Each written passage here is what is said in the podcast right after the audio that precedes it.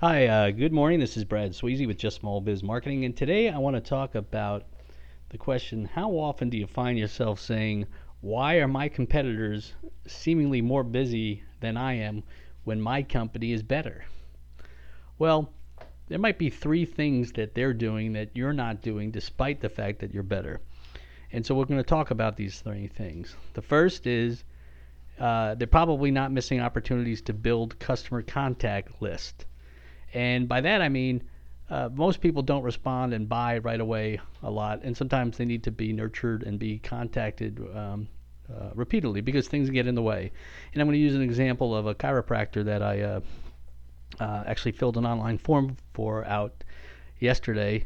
I got contacted by them today, and the uh, chiropractor asked me a little bit about my. Uh, the assistant asked me about my situation, and she said, "Yeah, sure, we can be able to help. Would you like to come into for an interview?" And I said, uh, "A free consultation, whatever." And I, of course, said, "Yeah, but I'm, I'm on my way to a meeting. Can you send me an email?"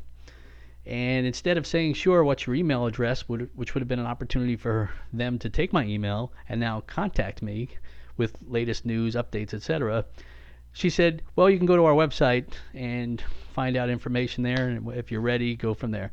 The fact is, that was the wrong thing to do because I'm busy, your customers are busy, clients are busy, everybody's busy. And sometimes with all the email that comes in, we don't actually get the time to uh, go back to a website. We may not even remember what the website is. So that email contact list, which um, that address and collecting that address when somebody calls would have been a great thing for them to done. So chances are a, a good business is acquiring that customer's information and educating them over a period of time because they know that this it takes time to get people as as clients. Uh, the second thing is they're actually investing money into marketing to people who are likely to benefit from their product or service. Uh, this this uh, is surprising to some people that you have to actually spend some money and uh, make people aware that your business exists and that it offers a value proposition that they might not be able to get anywhere else. And so the smart businesses are realizing that I might have the greatest um, orange juice in the world, let's say. Uh, but unless people know about it and why it's the best in the world, they're not going to actually come to it. So they consistently realize that they need to find people who want their product or service or are likely to benefit from their product or service, and they do that uh, continuously. And the third thing is, along that same theme of continuously, is they they offer value and increasing value to their customers. They're always looking for those opportunities to get the customer or client to come in more, use their business more frequently, but also they're looking for opportunities to better serve their customers and offer a better experience or a different experience. And uh, you can see that all over the place. Um, you know, if uh, back in the day, if you bought a car from a, a a car dealership, they may not necessarily have serviced it, but then they realize, well, we can service it and offer people more opportunities to come in and get the cars worked on, but also get them interested in the future models that they're going to buy.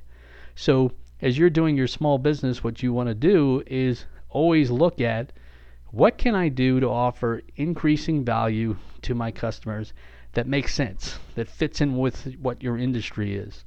So if you can do those three things that your comp- competition is doing, they're going to start wondering, because uh, you're going to be doing it better, of course, uh, why you're busier than they are. And to review those three things are uh, not missing opportunities to build consistent um, contact lists so you can continually build those relationships with your existing clients and future clients. Um, they're actually uh, investing money into marketing on a consistent basis with their target markets in mind, not just willy nilly throwing money out there in case somebody actually sees it, but targeted um, expenditures in marketing. And they continue to offer value to their customers. So, hopefully, that uh, information helps you. And uh, if you need any marketing assistance, uh, please call Brad at justsmallbiz.com. Of course, you need my phone number, which is 321 613 8476. And don't forget to tune into the Bald Man Marketing Hour every Monday at 5 o'clock on Talk Network Radio. Thanks.